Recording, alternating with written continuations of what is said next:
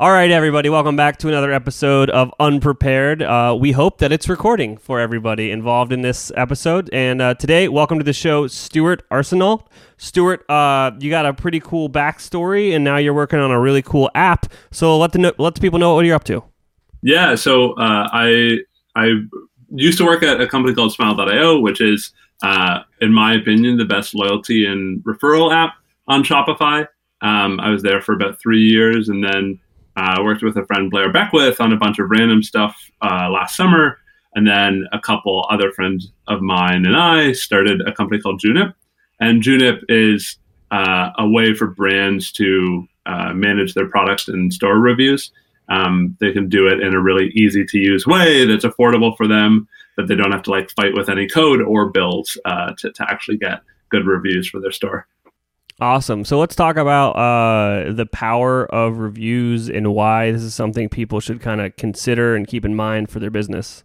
Yeah. So uh, there are countless studies out there, and so I won't like cite all the random numbers, but basically every single customer who's coming to your store, you're trying to convince them to make a purchase, uh, and they look to get some kind of social proof in that process.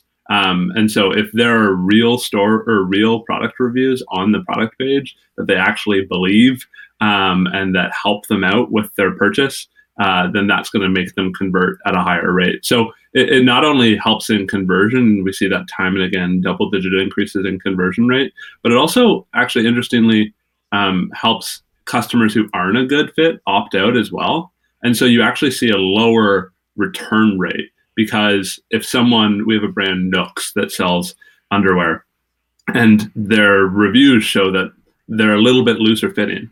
And so if someone comes to their store and wants like tighter fitting underwear, uh, they they know that Nooks is not the right product for them. Um, and that's good. That's a good experience for the customer because now it's telling the customer who they really want to buy, hey, this is a good product for you, but also someone who isn't a good fit isn't going to buy now and they're going to have to deal with that return headache. Yeah, that's a huge, uh, honestly, that's a huge direct wallet increase right there. Because I, I don't know about you, but a lot of businesses I know, they take returns as the cost of doing businesses. They oftentimes can't resell them. They have to donate them. It's technically a loss at the end of the day. So if you can see a decrease in that, that's like a straight increase to your bottom line. Uh, so that's that's super powerful. Um, also, on top of that, I see reviews used all over the place in marketing and in email. So those are other areas that you should be, you know, using these. So, um, like obviously, there's a million review apps out there in the ecosystem. Um, what what's kind of uh, unique about Junip other than you know you guys are one of the newest to the game, I guess? Yeah. Uh, so when we were at Smile, um, we just kept hearing from merchants um, that they were either frustrated with uh, some certain review apps on their like contract terms and they're doing this like crazy sales process to try and get reviews which should be a simple thing up and going or like buggy code on the front end or difficult to use admins that don't make any sense. And so when we built junip we wanted to make it simple in every aspect of what it does. And and that both as in like the product on the front end, the actual dashboard that you're using. So it's built in Shopify's Polaris framework. It's really easy for a brand to use, but also in our billing terms. Um, we don't want you to have to fight with a salesperson or fight with like overages. Uh, all of our plans are unlimited use, um, and they're all quite affordable. Yeah, that's super cool. Um, I know there are a few uh, review platforms that have been around for a very long time, and they've got some uh, odd pricing strategies. Uh, they are definitely going after larger accounts and not so much the uh, the SMB, I guess. So it's good to know that there are options out there that are looking to grow with you as opposed to you know make a buck off of day one i guess yeah and, and the thing that we we found is like the needs of a merchant at doing a quarter million in GMV versus the needs of a merchant for doing 20 million in GMV isn't that dramatically different. They want to get more reviews from their customers. They want to have the tools to understand what's happening with those reviews. And then they want to display them on the front end in a really lightweight, performant fashion. And so when we look at like the gathering reviews from the customers, we're consistently getting double digit uh, response rates on our review requests because we've taken a lot of time to really invest in the forms that we're using.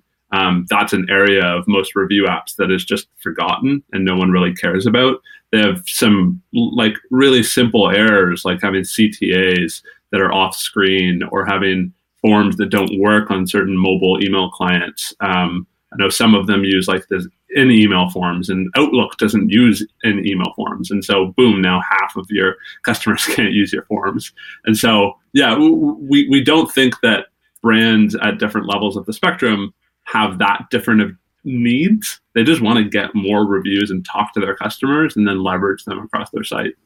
That's amazing. Now, uh, is there anything that I forgot to ask you today that you think is important when we're talking about reviews? Uh, th- that's like the we got the high level overview because I know mm-hmm. the con the context of unprepared is we should be talking about a lot of different things, and uh, we're all coming right off the back of reunite. So I don't know if we can make this the unofficial unprepared reunite debrief too. I mean, we, we could. I literally, I just finished watching that, and then I finished watching the one for Shopify Plus, and I think the one that appeals most to me as a an agency owner is I am they again announced what they coined as sections everywhere last year. They're now calling some something I don't know what they're calling it, but it's the same thing, and I want it. That's what I want. That thing. We were talking in our Slack uh, that like I, I like uh, it was super impressive what Shopify released. None of this is like slight, like meant to be a slight at them. But sections everywhere is just kind of seems like the thing that keeps dragging along, and it'll get out eventually. But uh, that and subscriptions are the ones that we've just like been hearing about for forever, and merchants really want it. And I think that's a good sign because it means that the Shopify is working on important things. Um, we just want it a little bit faster. Yeah, I mean, I don't know what the holdup is. Like, who gives? Like, I would just straight up be like, throw out the whole back catalog of old themes you have and hire some theme developers to make new ones for you. Like, if that's the holdup of like bringing all these old themes up to date, like, who cares? Like, get the new ones out and let the new like and let people that want to invest in their stuff like start to use these cool new features. I hate when like the holdup is like, oh, we got to wait for all the old stuff like making the legacy stuff work with the new software or the new like technology is so annoying to me. Yeah, it's uh that that's actually it's funny because that's one thing that working on Junip we found is like a big advantage is we don't have all of this like legacy stuff. I know some of the existing review platforms they uh they are really inextricably linked with their existing request flow. And so uh, Yotpo, for instance, uh, to name one of the competitors, they recently bought SMS Bump. And so now you would think like, oh yeah, they're just going to have SMS requests for reviews. Uh, the last I checked, which was last week in their help docs, um, you can't send SMS only requests. You have to send email request and SMS. So now you're hitting the customer twice. Um, and someone at Yotpo, correct me if, if I'm somehow wrong on that. Um, but yeah, as, as building a new product, you get to kind of work with a lot of latitude because you can build whatever you want. You don't have to work with this existing infrastructure. Yeah, you don't have any technical debt, as uh, that's what the nerds call it. Yeah, for for me, um, for me, I'm definitely like most excited about what the money team is doing over at Shopify and the Shopify payment it's stuff. Insane. It's yeah, it's it's really really cool the the other thing that got me super excited, like obviously performance is exciting, but like I have my own way to run the numbers and show people that their 900 apps that they installed over the last five years on their theme made it straight garbage. But uh, like it's cool that they're gonna have, just have a dashboard that's performance. We're quickly running out of time here, so I'm done talking. Uh, if people want to know more about you, they want to know more about Junip. Where do they go? Yeah, so junip.co, J U N I P.co is our website. You can also just find us on the App Store. Um, if you want to hit us up for like any questions or if you're interested in talking about reviews, we're more than happy to do that. Um, you can get me personally. It's Stuart at juniphq.com. Stuart, thanks for coming on today. Talk soon.